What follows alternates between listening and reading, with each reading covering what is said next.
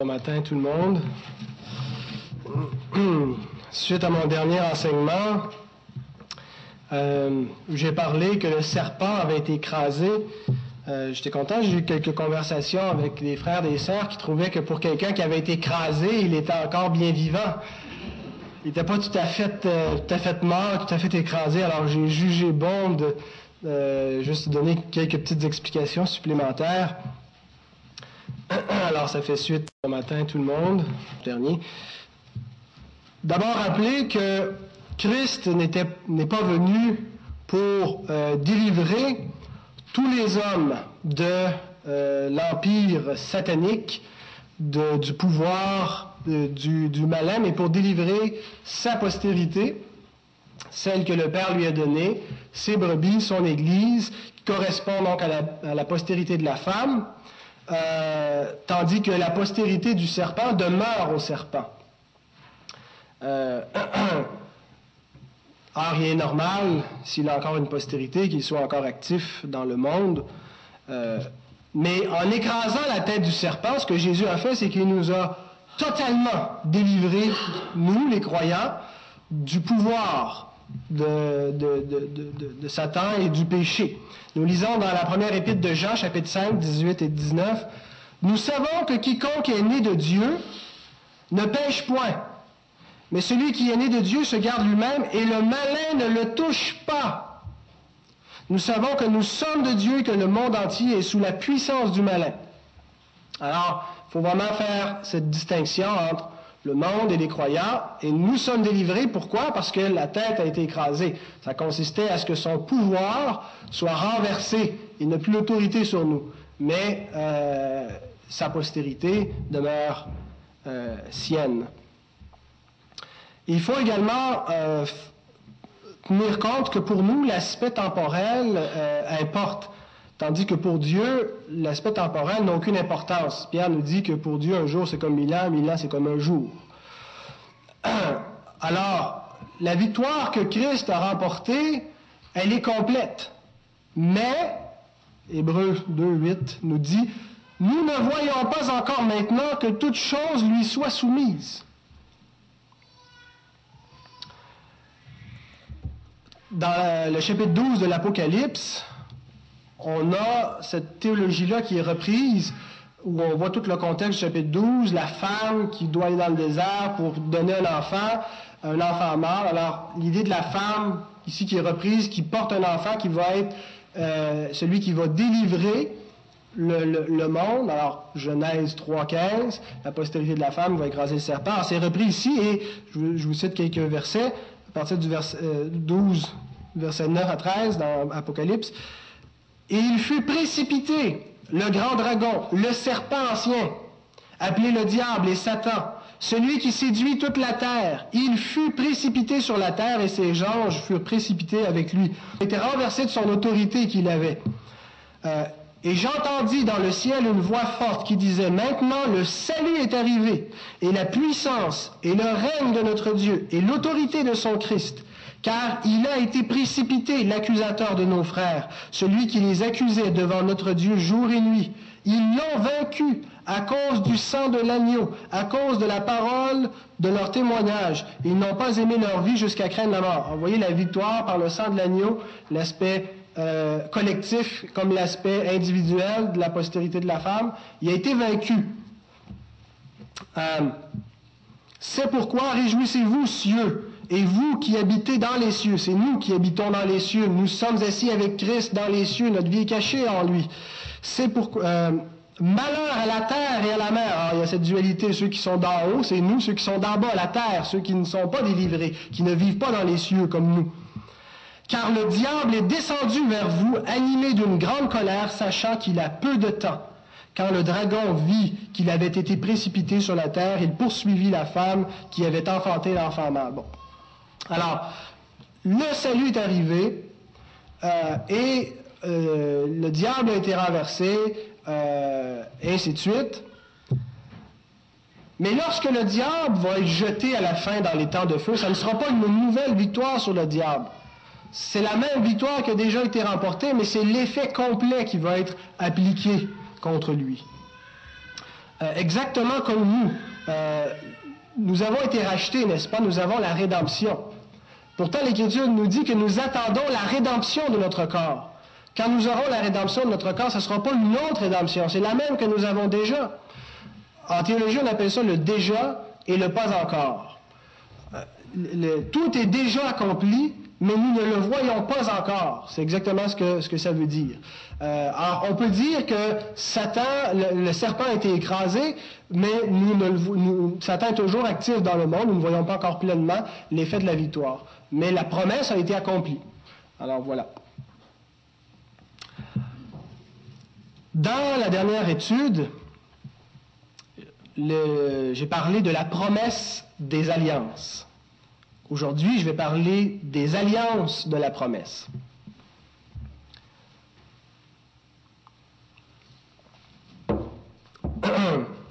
J'ai expliqué un petit peu la semaine dernière que euh, je laissais, c'était euh, ces deux messages pour une introduction avant d'exposer le texte d'Hébreu 8, 6 à 13, qu'on allait faire un peu de théologie de l'Alliance. Alors je, sais, je suis tout à fait euh, au fait que ces deux prédications-là ont une teneur un peu plus académique, théologique, un peu moins homilétique.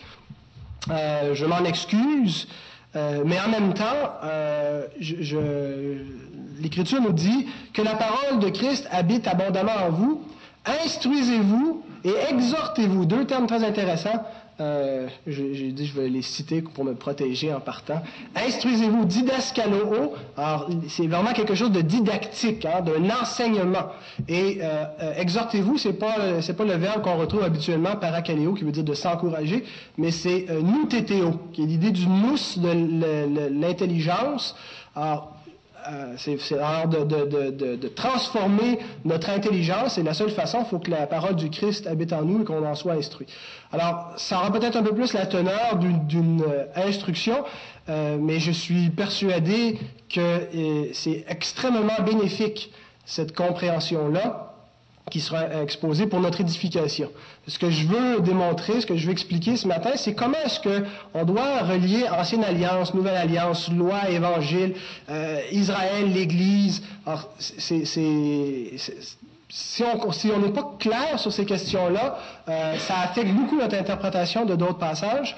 on va essayer de clarifier ça c'est assez dense. Alors, je vous, exhorte, euh, frères et sœurs, à, faire tous vos efforts pour rester euh, accrochés, de ne pas vous laisser distraire. Je vais essayer d'y aller lentement et de clarifier euh, le plus possible. Alors, aujourd'hui, on va voir d'abord qu'est-ce qu'une alliance, si on veut comprendre les alliances de la promesse. Qu'est-ce qu'une alliance et comment les alliances sont reliées à la promesse? La semaine passée, j'ai montré la promesse et on a vu depuis la chute jusqu'à son accomplissement. Mais cette promesse-là, euh, entre la promesse et son accomplissement, il y a eu différentes alliances. Alors, une fois que j'ai expliqué qu'est-ce qu'une alliance, je vais montrer comment les alliances ont été euh, rattachées à la promesse. Et je ne pourrais pas prendre toutes les alliances, je vais en montrer que deux, l'alliance avec Abraham et l'alliance euh, avec Moïse, l'ancienne alliance. Alors, avant d'aller plus loin, on va courber la tête et se présenter devant le Seigneur. Notre Dieu, notre Père, nous sommes reconnaissants pour ta grâce envers nous, qui chaque jour se renouvelle, chaque semaine se renouvelle. Seigneur, merci pour ta bonne parole que nous pouvons lire. Merci pour le jour de la résurrection, le dimanche où nous nous rappelons la victoire de Christ, sa victoire sur le diable et par sa victoire notre salut. Et Seigneur, nous voulons te louer, mettre du temps à part aujourd'hui pour réfléchir à cette victoire et à ta gloire, ô Dieu.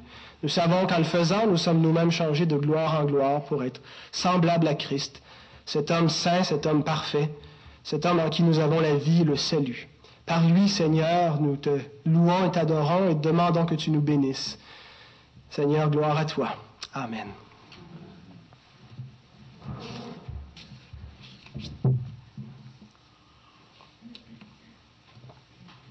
Qu'est-ce qu'une alliance? Une alliance, c'est simplement un contrat entre deux parties, deux hommes, deux groupes, deux nations, entre Dieu et l'homme. Et dans l'Écriture, on retrouve beaucoup d'alliances.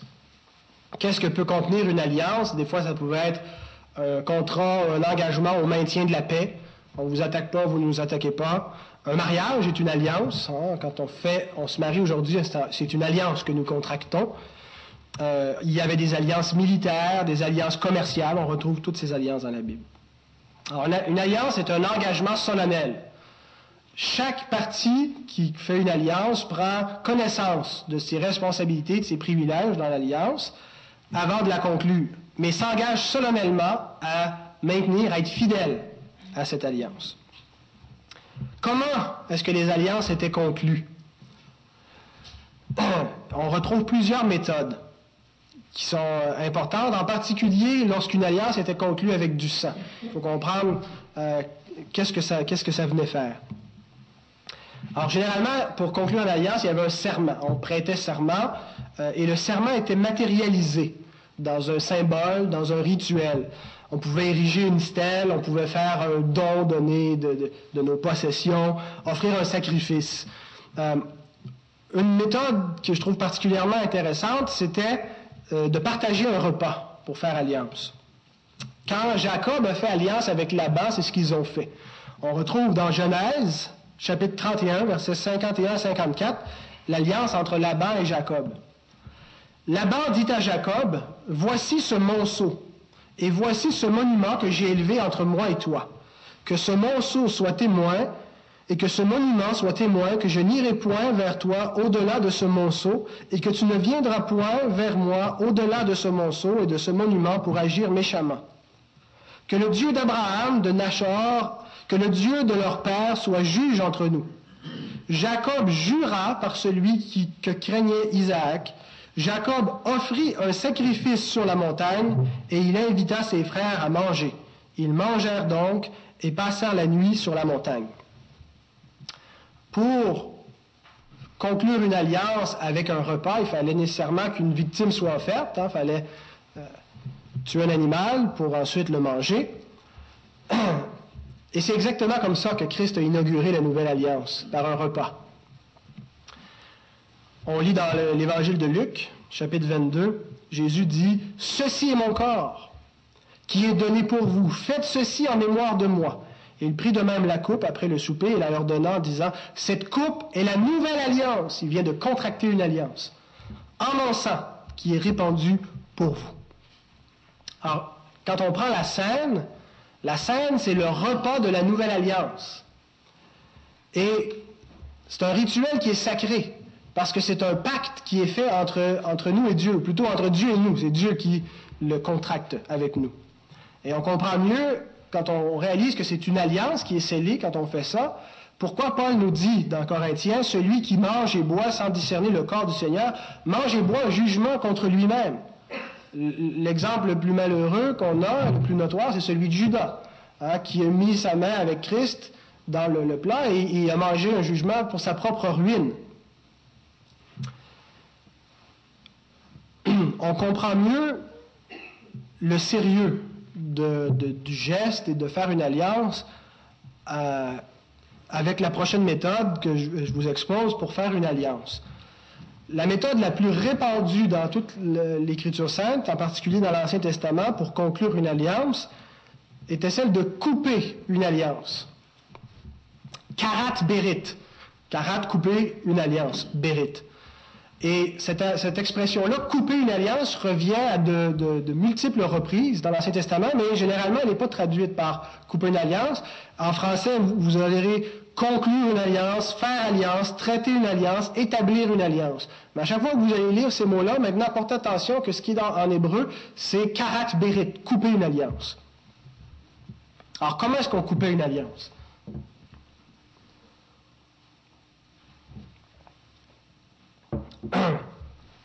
Eh bien, on prenait des animaux qu'on coupait littéralement par le milieu, on coupait en deux, on plaçait chaque partie des animaux une en face de l'autre, et les deux parties qui faisaient l'alliance passaient au milieu des morceaux d'animaux coupés.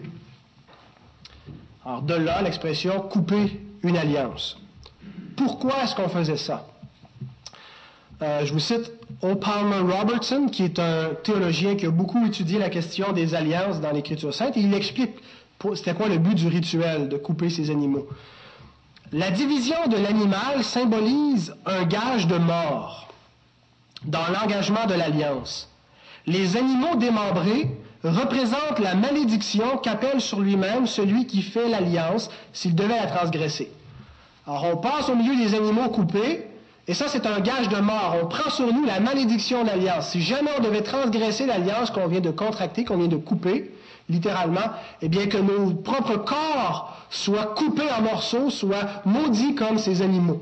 Alors on prenait sur nous la malédiction.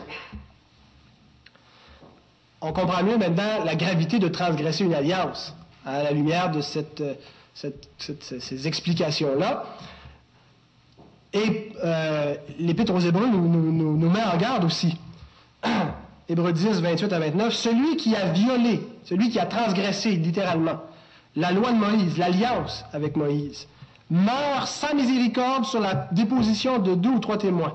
Violer cette loi entraînait la mort. De quel pire châtiment penserez-vous que sera jugé digne celui qui aura foulé au pied le sang de Dieu, qui aura tenu pour le, sang au pied le, pardon, le Fils de Dieu, qui aura tenu pour profane le sang de l'alliance par lequel il a été sanctifié, qui aura outragé l'Esprit de grâce. Et le pire châtiment en question, ben, c'est la perdition. La loi menait à la mort, mais transgresser, celui qui rachète et qui méprise le sang de l'alliance du Christ, eh bien, c'est la damnation éternelle. C'est tout ce qui, tout ce qui, l'attend. Alors maintenant que j'ai expliqué qu'est-ce qu'une alliance et comment les alliances sont contractées, regardons l'alliance abrahamique. L'alliance que Dieu a faite avec Abraham, on l'appelle généralement l'alliance de la promesse. Simplement parce que Dieu a réitéré sa promesse. Dieu a fait une promesse dans le jardin à, Adam et Ève euh, d'envoyer une postérité, et Dieu a renouvelé cette promesse-là à Abraham. Alors c'est l'alliance de la promesse. Quand Dieu a fait la promesse à Adam et Ève, il n'a pas fait une alliance, il a juste promis, mais quand il a promis à Abraham, il a conclu une alliance. Et c'est vraiment là que commence euh, l'histoire, si on veut, formelle euh, de la rédemption.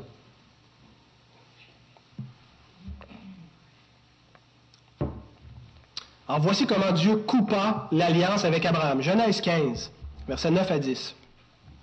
L'Éternel lui dit, prends une génisse de trois ans, une chèvre de trois ans, un bélier de trois ans, une tourterelle et une jeune colombe. Abraham prit tous ces animaux, les coupa par le milieu et mit chaque morceau l'un vis-à-vis de l'autre. Mais il ne partagea point les oiseaux. Quand le soleil fut couché, verset 17, il y eut une obscurité profonde. Et voici, ce fut une fournaise fumante et des flammes passèrent entre les animaux partagés. En ce jour-là, l'Éternel fit, littéralement l'Éternel coupa une alliance avec Abraham. Dieu est passé au milieu des animaux coupés en deux. Remarquez que Abraham n'est pas passé au milieu de ces morceaux d'animaux coupés et démembrés. Dieu a pris sur lui seul la responsabilité, l'engagement d'accomplir sa promesse. Dieu venait, dans quelques versets auparavant, venait de promettre à Abraham une postérité en laquelle toutes les nations de la terre seraient bénies, toutes les familles seraient bénies. Et pour sceller cette alliance, ou plutôt pour conclure cette promesse, Dieu a fait une alliance, et c'est lui seul qui est passé au milieu des animaux, qui a coupé cette alliance, et il a pris sur lui la responsabilité que la, promesse s'accomplisse. Et 2000 ans plus tard, on voit comment cette alliance est accomplie. Lorsque Dieu lui-même a été maudit sur la croix du calvaire. Lorsque le Fils de Dieu a été mise à mort pour que la promesse puisse être accomplie. Dans le chapitre 15 de la Genèse, Dieu a annoncé la croix qui allait venir 2000 ans plus tard. Et Dieu avait manifesté de manière notoire que l'accomplissement de sa promesse dépendrait de lui seul.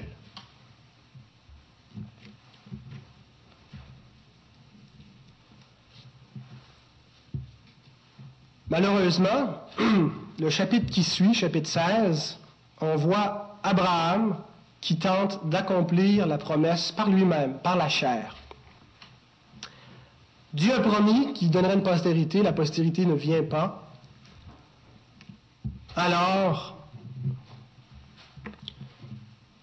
sa femme lui suggère peut-être que Dieu veut accomplir la promesse en donnant un fils par ma servante, Agar.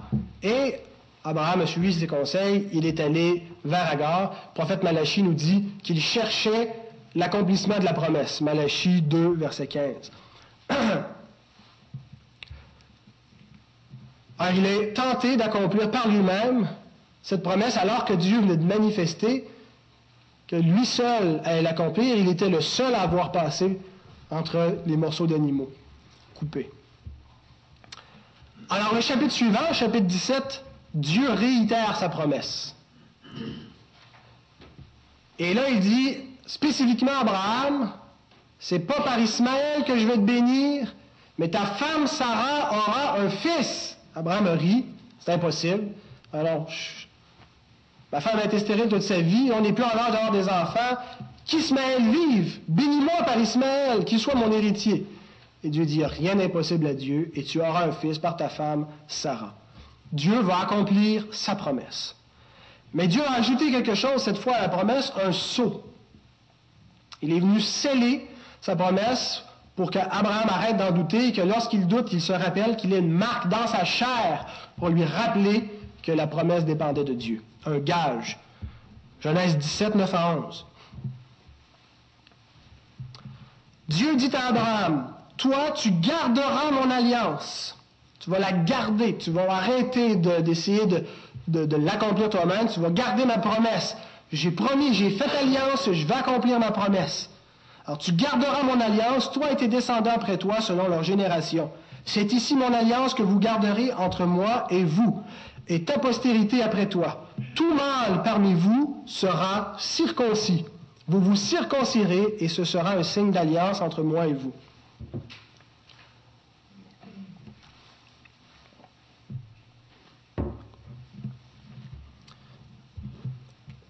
La circoncision, c'est un rituel intéressant de par son symbolisme et par ce qu'elle préfigurait. Bon, la circoncision, c'était le sceau de la promesse. Dieu a fait une, vision extraordinaire en passant par au milieu des animaux, mais après quelque temps, Abraham a oublié ça, alors Dieu lui donne un signe permanent dans sa chair pour lui rappeler que lui va accomplir la promesse. la circoncision euh, représentait d'une part la purification, Hein, euh, les Israélites n'ont pas été les seuls à, la pratiquer. C'était pour cette raison, pour des raisons d'hygiène, de purification. Mais euh, elle, était un symbole de la vraie purification. La purification du cœur. La vraie purification, ce n'est pas une purification rituelle. C'est une purification spirituelle. C'est une purification du cœur, une purification morale. Alors, la circoncision trouve son véritable accomplissement dans la nouvelle alliance. Comme tous les, symboles de l'ancienne alliance trouvent leur accomplissement dans la nouvelle alliance. Et la vraie circoncision, c'est celle du cœur. Paul écrit, Romains 2, verset 29. Mais le juif, c'est celui qui l'est intérieurement. Et la circoncision, c'est celle du cœur, selon l'esprit et non selon la lettre. Et déjà, cette notion-là était présente dans l'Ancien Testament, que la circoncision était juste un symbole externe d'une réalité interne. Par exemple, Moïse dit dans Deutéronome 6, L'Éternel, ton Dieu, circoncira ton cœur et le cœur de ta postérité. Résultat, tu aimeras l'Éternel, ton Dieu, de tout ton cœur et de toute ton âme, afin que tu vives. Alors, ça faisait juste symboliser extérieurement une réalité intérieure que le cœur a besoin d'être purifié, d'être circoncis littéralement pour euh, pouvoir aimer Dieu. Autrement, il est incapable. Jérémie annonce, au chapitre 4, verset 4, Circoncisez-vous pour l'Éternel, circoncisez vos cœurs, hommes de Juda et habitants de Jérusalem, de peur que ma colère n'éclate comme un feu et ne s'enflamme sans qu'on puisse l'éteindre à cause de la méchanceté de vos actions. Et le même prophète, un peu plus loin, écrit, Voici les jours viennent, dit l'Éternel, où je châtirai tous les circoncis qu'ils ne sont pas de cœur. Or, la circoncision du cœur, c'est la conversion à Dieu. Et il est impossible à l'homme de faire, d'opérer une telle circoncision, de, rendre son cœur entièrement pour Dieu. Il n'y a que Dieu qui est capable d'accomplir une telle chose, et il le fait par son Saint-Esprit. Alors c'était impossible pour Abraham d'accomplir la promesse, il a essayé de l'accomplir lui-même, il n'y est pas parvenu. Alors, euh, de la même façon, c'est impossible pour l'homme de, circoncire son cœur, il faut que ce soit Dieu qui le fasse par son Saint-Esprit. Alors la circoncision n'était que l'ombre de la réalité. La circoncision en elle-même, la circoncision dans la chair, je parle, n'avait pas de valeur euh, en elle-même. Elle, n'était qu'un rituel ou un symbole externe d'une réalité interne. C'est comme le baptême. Le baptême n'a pas de valeur en lui-même. Le baptême a une valeur, est un sacrement pour autant qu'il euh, à une, expérience spirituelle que le croyant a déjà fait. On sait que le baptême ne sauve pas, que le baptême ne régénère pas. Alors, c'est un, un, rituel extérieur d'une réalité intérieure comme la circoncision l'était. Alors, elle n'était que l'ombre de la réalité.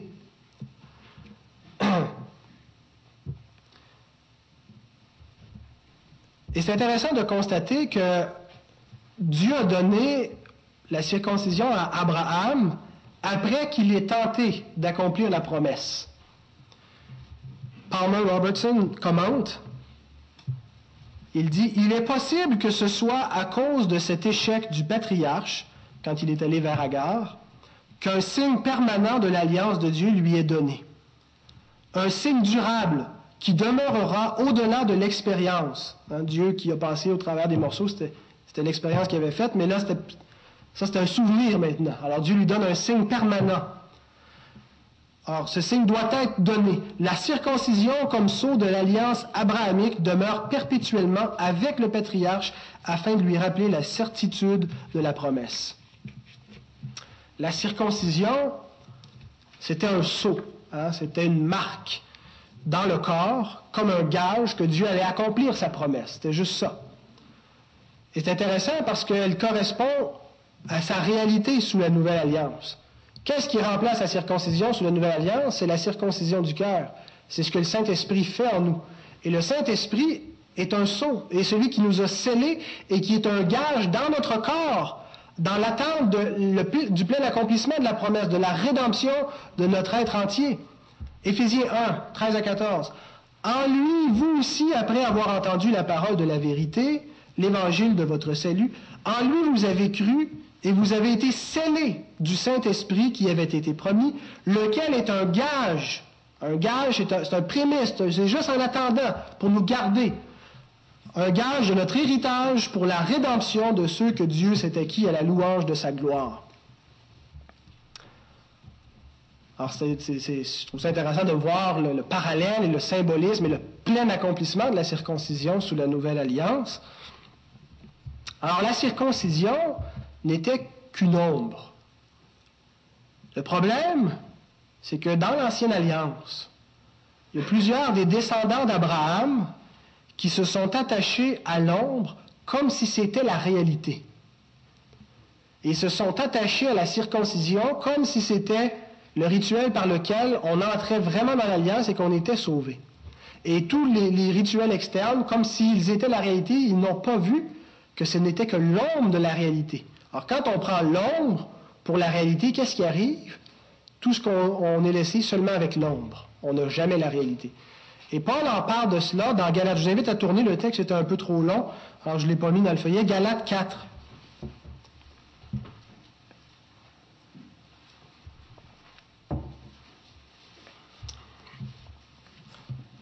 Galates 4, versets 21 à 31. Ou plutôt 22 à 31.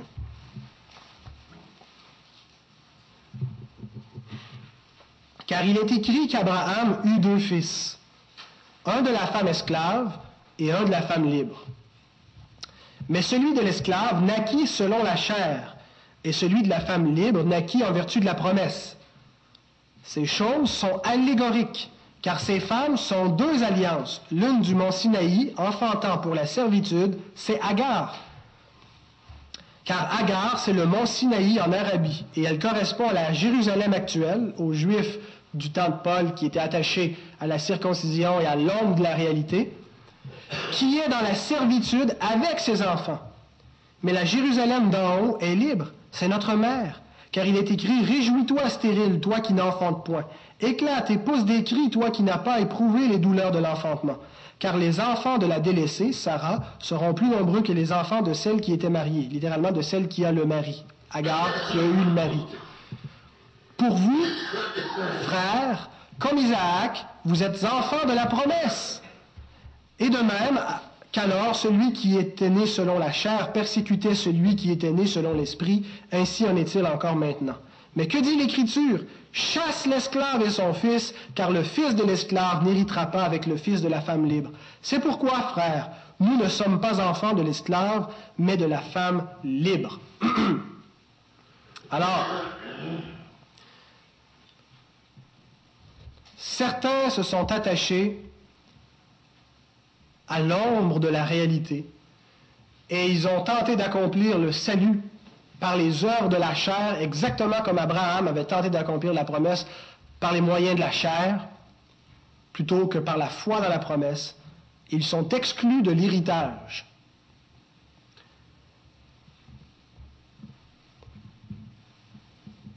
La question qu'on peut poser, c'est pourquoi est-ce que Dieu n'a pas donné la réalité dès le commencement? Jean me posé cette question, j'ai dit j'y réponds dimanche prochain. Pourquoi est-ce que Dieu a donné l'ombre avant la réalité? Pourquoi Dieu n'a pas commencé tout de suite avec la réalité? Il n'y aurait personne qui se serait attaché à l'ombre en pensant que c'est la réalité. Il n'y aurait personne qui, comme Abraham, aurait essayé d'accomplir le salut par la chair et qui l'aurait de facto euh, en aurait été exclu. je ne dis pas qu'Abraham a été exclu du salut, c'est temporairement, il a fait ça, et puis finalement Dieu a affermi sa foi. Alors, ça nous amène à notre troisième point, l'alliance mosaïque. On a vu ce que c'était une alliance. On a vu après ça comment Dieu a fait alliance avec Abraham. Et l'alliance que Dieu a faite fait avec Abraham, c'est l'alliance de la promesse. C'est le salut par la grâce. C'est le salut par la foi. Et là arrive l'alliance mosaïque. C'est quoi l'alliance mosaïque? C'est l'alliance que Dieu a conclue dans le désert de, de Sinaï avec les Israélites qui sont sortis de l'Égypte. Alors, on appelle généralement cette alliance l'ancienne alliance. Quand on parle de l'ancienne alliance, c'est celle-ci, ou l'alliance mosaïque, ou l'alliance sinaïtique. Et souvent, dans le Nouveau Testament, euh, elle est tout simplement désignée par le mot loi, la loi. Parenthèse, le mot loi est employé de quatre façons euh, j'en ai énuméré quatre, il y en a peut-être un petit peu plus, mais pas vraiment. Il y en a au moins quatre dans le Nouveau Testament. Euh, quand parfois on parle de la loi, on désigne par moment le Pentateuque, la Torah, les cinq premiers livres de la Bible. À d'autres moments, quand le mot loi est employé, c'est pour désigner les commandements de Dieu, et en particulier les, dix commandements, le décalogue. À d'autres moments, on parle de la loi comme des œuvres de la loi euh, comme principe de justification. Et à d'autres moments, on parle de la loi comme de l'ancienne alliance. Alors, si on ne fait pas toutes ces distinctions-là, et si on, quand on lit le mot loi, on ne sait pas dans quel sens est-ce que le, mot loi doit être interprété, on ne peut pas avoir une bonne compréhension de l'enseignement apostolique vis-à-vis de la loi versus l'Évangile et comment c'est relié. Par exemple, il nous est dit que la loi a été abolie, mais jamais les commandements ont été abolis. Quand il est dit que la loi a été abolie, on parle de l'ancienne alliance qui a été abolie. Alors, le mot loi, dans, ce contexte-là, ne, ne se réfère pas au commandement. Euh, alors, fin de la parenthèse. Paul explique pourquoi la loi, l'ancienne alliance, a été donnée. Galates, chapitre 3, versets 17 à 19. Gardez à l'esprit que dans ce, dans ce texte-là, le mot loi signifie ancienne alliance ou alliance de la loi, qui a été conclue dans Exode chapitre 20, et, ce qui suit. Voici ce que j'entends. Une disposition, et le mot disposition, c'est le mot alliance. Alors, une alliance que Dieu a confirmée antérieurement ne peut pas être annulée. Et ainsi la promesse rendue vaine par la loi survenue 430 ans plus tard. Car si l'héritage venait de la loi, il ne viendrait plus de la promesse. Or, c'est par la promesse que Dieu a fait à Abraham ce don de sa grâce. Pourquoi donc la loi? Elle a été donnée ensuite à cause des transgressions jusqu'à ce que vint la postérité à qui la promesse avait été faite.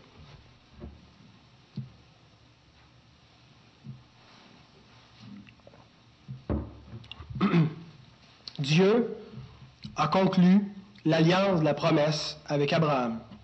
Paul nous dit que par cette promesse, il a fait don de sa grâce. Dieu a donné sa grâce. La grâce n'a pas commencé dans le Nouveau Testament. Dieu a fait don de sa grâce dans l'alliance de la promesse. Tous ceux qui ont été sauvés l'ont été par grâce, par la foi, depuis le commencement. 430 ans plus tard est venue une autre alliance qui ne procède pas de la foi, qui ne fonctionne pas de la même manière. Paul dit, cette alliance n'a pas pu annuler l'alliance qui a précédé. Le but, ce n'était pas de, de rendre vain l'Évangile, de le supplanter, de le renverser. Alors, quel était le but de l'ancienne alliance? L'ancienne alliance n'était pas simplement une administration de la promesse. C'était une alliance en elle-même. C'était une alliance conditionnelle, une alliance temporaire, et ce n'était pas une alliance à salut. Il n'y a personne qui a été sauvé par l'ancienne alliance. Jésus n'était pas le médiateur de l'ancienne alliance. Et tous ceux qui ont été sauvés sous l'ancienne alliance l'ont été par la nouvelle alliance, par le médiateur Jésus-Christ, qui nous, est dit dans Hébreu, qui a racheté les transgressions commises sous l'ancienne alliance. Alors, il n'y a personne qui a été sauvé par l'ancienne alliance, il faut comprendre ça. L'ancienne alliance, ou l'alliance de la loi, est une alliance conditionnelle, temporaire, et n'est pas une alliance à salut. Et ça a été une alliance qui a été conclue avec du sang. Euh, L'Épître aux Hébreux nous dit ça. On regarde quand on lit l'Exode, Moïse a pris le sang euh, des sacrifices et l'a répandu sur le peuple. Et non seulement ça, mais tout le peuple est passé au milieu des animaux coupés. Ils ont coupé une alliance. Jérémie 34, verset 18. Je livrerai les hommes qui ont violé mon alliance, qui n'ont pas observé les conditions du pacte qu'ils avaient fait devant moi, en coupant un veau en deux et en passant entre ces morceaux. ils ont coupé une alliance avec Dieu, euh, l'ancienne alliance. Alors, ils ont pris sur eux la malédiction de l'alliance. Ils ont pris sur eux un engagement d'être le peuple de Dieu et d'observer sa loi, et ils ont pris sur eux la malédiction que euh, s'ils n'obéissaient pas, ben, que Dieu les punisse comme ces, animaux en morceaux. Quand Dieu a fait l'alliance de la promesse, aucun homme n'est passé au milieu des animaux coupés, seulement Dieu. L'alliance de la loi est différente.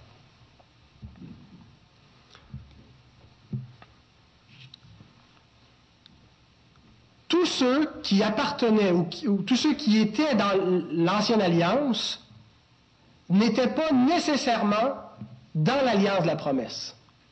C'est extrêmement important de comprendre ça. Être sous l'ancienne alliance ne veut pas dire être dans l'alliance abrahamique, dans l'alliance de la promesse, dans l'alliance de grâce que Dieu a conclue 430 ans plus tôt. Dans l'Israël national, l'Israël national qui correspond aux descendants physiques d'Abraham, c'est avec cet Israël que l'ancienne alliance a été conclue, l'alliance de la loi. À l'intérieur de cet Israël national se trouvait un Israël spirituel. Romains 9, 6 à 8. Tous ceux qui descendent d'Israël ne sont pas Israël. Il y a deux Israël. Et pour être la postérité d'Abraham, ils ne sont pas tous ses enfants. Mais il est dit, en Isaac sera nommé pour toi une postérité. C'est-à-dire que ce ne sont pas les enfants de la chair qui sont enfants de Dieu, mais que ce sont les enfants de la promesse qui sont regardés comme la postérité.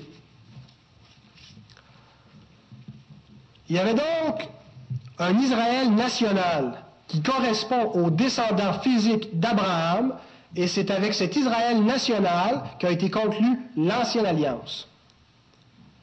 Dans cet Israël national, il y a aussi un Israël spirituel.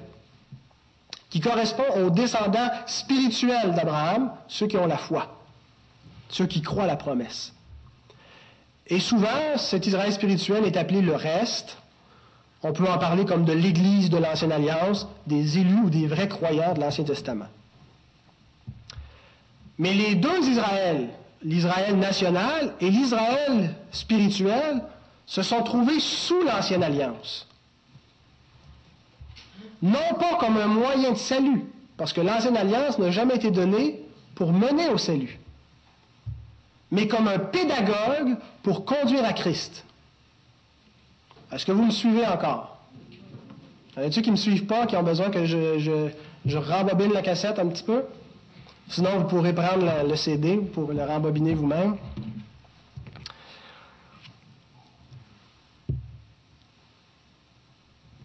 Alors, l'Israël national, qui inclut des sauvés et des non-sauvés, est en entier sous une alliance, l'ancienne alliance. Et cette alliance-là va continuer jusqu'à l'accomplissement de la promesse. Quand Dieu va accomplir sa promesse, l'ancienne alliance est abolie. Et depuis ce moment-là, il n'y a plus deux Israël, mais il n'en reste qu'un seul avec lequel Dieu est en relation d'alliance. Et c'est l'Israël spirituel qui n'est plus sous l'ancienne alliance, mais sous la nouvelle alliance. Alors, il n'y a plus de relation entre, entre Dieu et un Israël national. L'Israël, le vrai Israël de Dieu, c'est les croyants, c'est l'Église. Paul en parle, que, que, il dit... Euh, dans Galates 6, verset 15, autour de ça, euh, que, soit béni l'Israël de Dieu. Puis euh, ailleurs, il vient de montrer que l'Israël de Dieu ne correspond pas à ceux qui ont la circoncision dans la chair, mais à ceux qui ont la circoncision du cœur par l'esprit aux croyants. Et cet Israël est composé de païens et, de juifs aussi, parce que le mur de séparation a été aboli. Hein, ils, ils ne forment qu'un seul corps dorénavant. Et c'est avec ce peuple que Dieu est en alliance. Ceux qui se trouvaient dans l'Israël national seulement, ceux qui faisaient partie du peuple dans l'Ancienne Alliance, mais qui n'appartenaient pas à l'Israël spirituel, ceux-là ont pris l'ombre pour la réalité. Ils ont pris l'Ancienne Alliance pour la réalité qui amenait le salut. Ils se sont placés sous la loi comme un moyen qui conduirait à la justification et à la vie éternelle. Et Paul montre que ça, c'est impossible et qu'ils n'ont pas réussi à accomplir la loi et qu'ils sont tous sous la condamnation. Eux, tout ce qu'ils ont eu, c'est l'ombre. Ils ont été sous l'esclavage de la loi, ils n'auront pas part à l'héritage de la promesse. Ceux qui étaient dans l'Israël national, mais par la foi dans l'Israël spirituel, eux ne se sont pas arrêtés aux préfigurations de l'Ancienne Alliance, aux modalités préfiguratives. Ils ne sont pas arrêtés juste au sacrifice des Lévites ou à la loi sur les tables, mais ils ont vu, ils ont discerné par la foi la promesse. Et ils ont cru la promesse qui était manifeste dans tous les éléments de l'Ancienne Alliance. Et ce qu'ils ont vu, c'est la réalité. Et eux, ils ont été sauvés pas par l'ancienne alliance, mais par la promesse qu'ils ont crue qui s'est accomplie dans la nouvelle alliance. La question qu'on doit poser, c'est pourquoi est-ce que Dieu a donné l'alliance de la loi entre le moment de sa promesse et son accomplissement? Dieu fait une promesse, 430 ans plus tard, il fait une alliance qui mène pas au salut, qui n'est pas juste une gestion de la promesse, qui est autre chose. Pourquoi Dieu fait ça? il a paru bon à Dieu de faire une alliance temporaire en vue d'une alliance éternelle, de faire une alliance conditionnelle qui, devait mener à une alliance inconditionnelle. Et il y a deux raisons fondamentales qui nous sont données dans l'Épître aux Galates pour ça. Il nous est dit c'est à cause des transgressions qu'a été donnée cette alliance, et c'était pour conduire à Christ. Alors terminons avec ces deux points-là.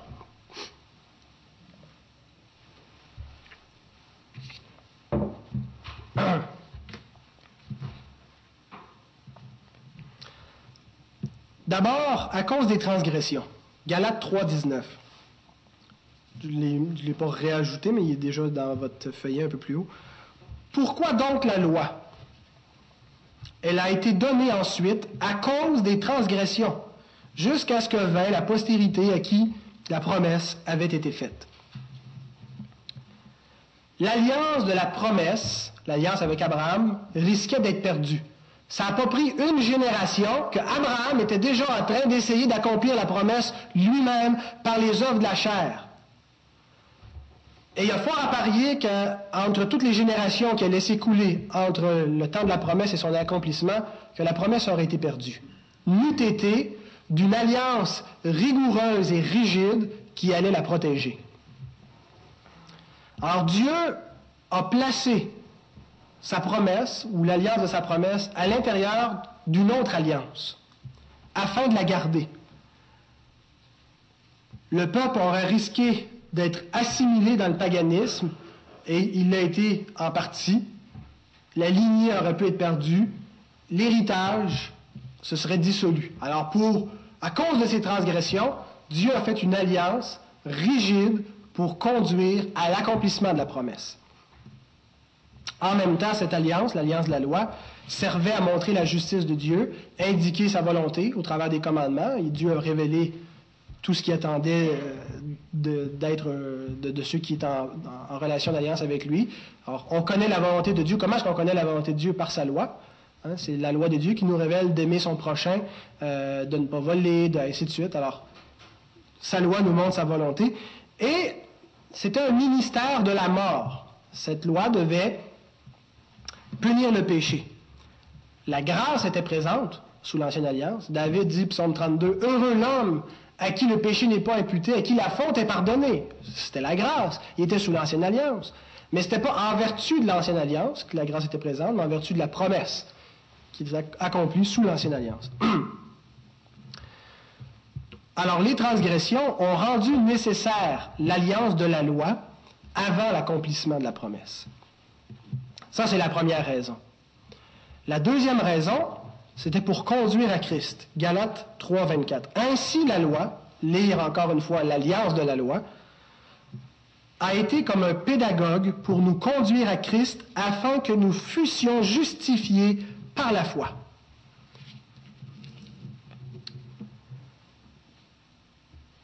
Elle nous conduit à Christ de deux façons. En fait, ce n'est pas nous qu'elle conduit à Christ, parce que nous n'avons jamais été, nous, sous l'Ancienne Alliance. Mais ceux qui ont été sous l'Ancienne Alliance ont été conduits à Christ par l'Alliance de la loi de deux façons. D'abord, la loi détournait du salut par les œuvres pour conduire au salut par la foi.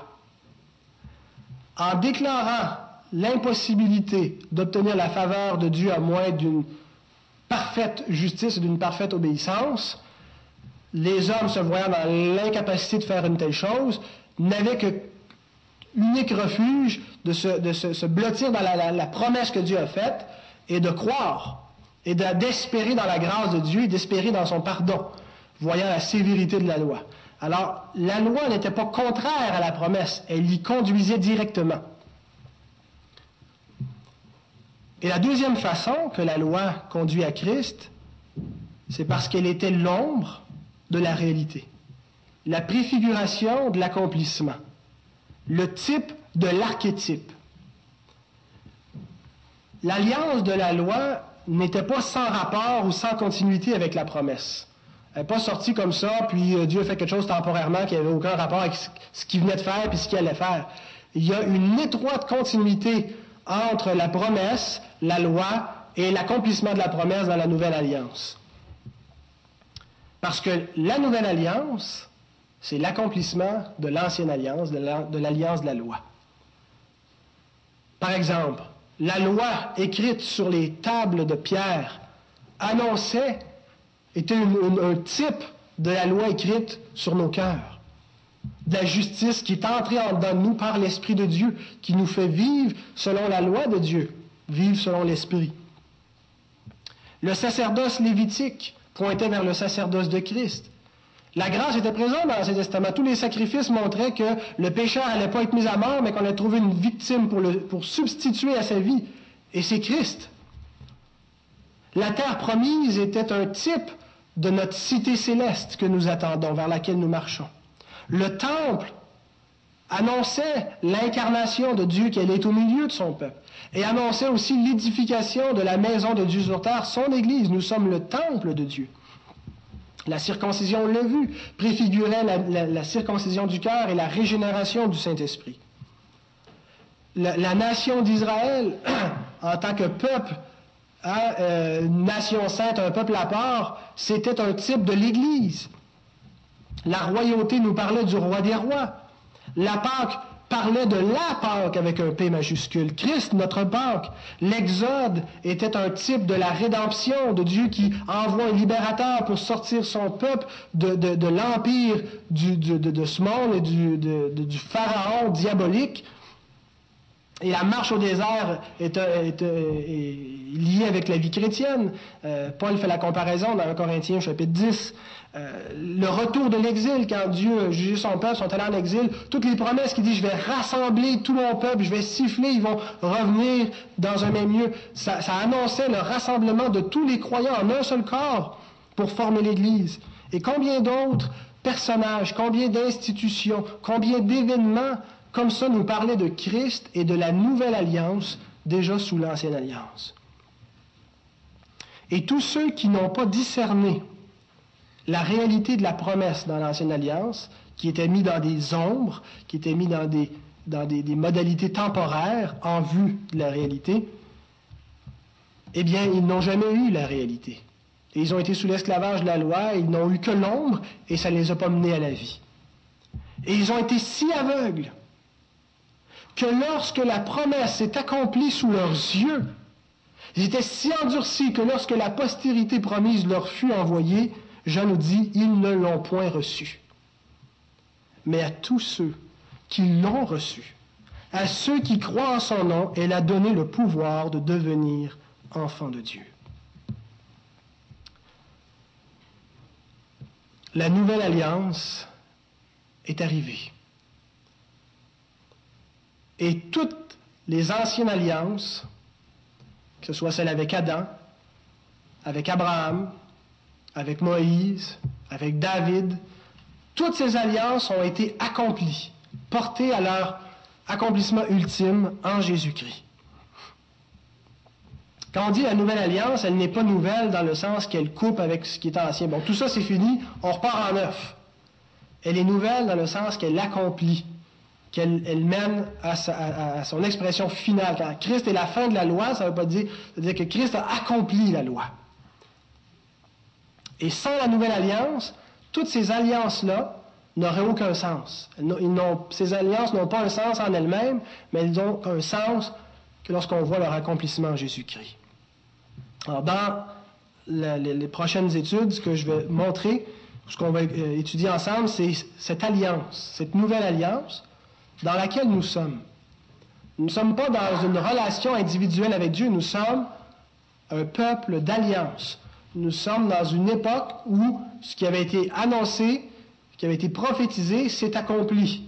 Et il faut que nous comprenions impérativement quelle est la nouvelle alliance, quelles sont ses modalités, dans quel rapport est-ce qu'on est avec Dieu, sur quelle base est-ce que ça se passe, tout ça, pour vivre une vie chrétienne au diapason de la parole de Dieu.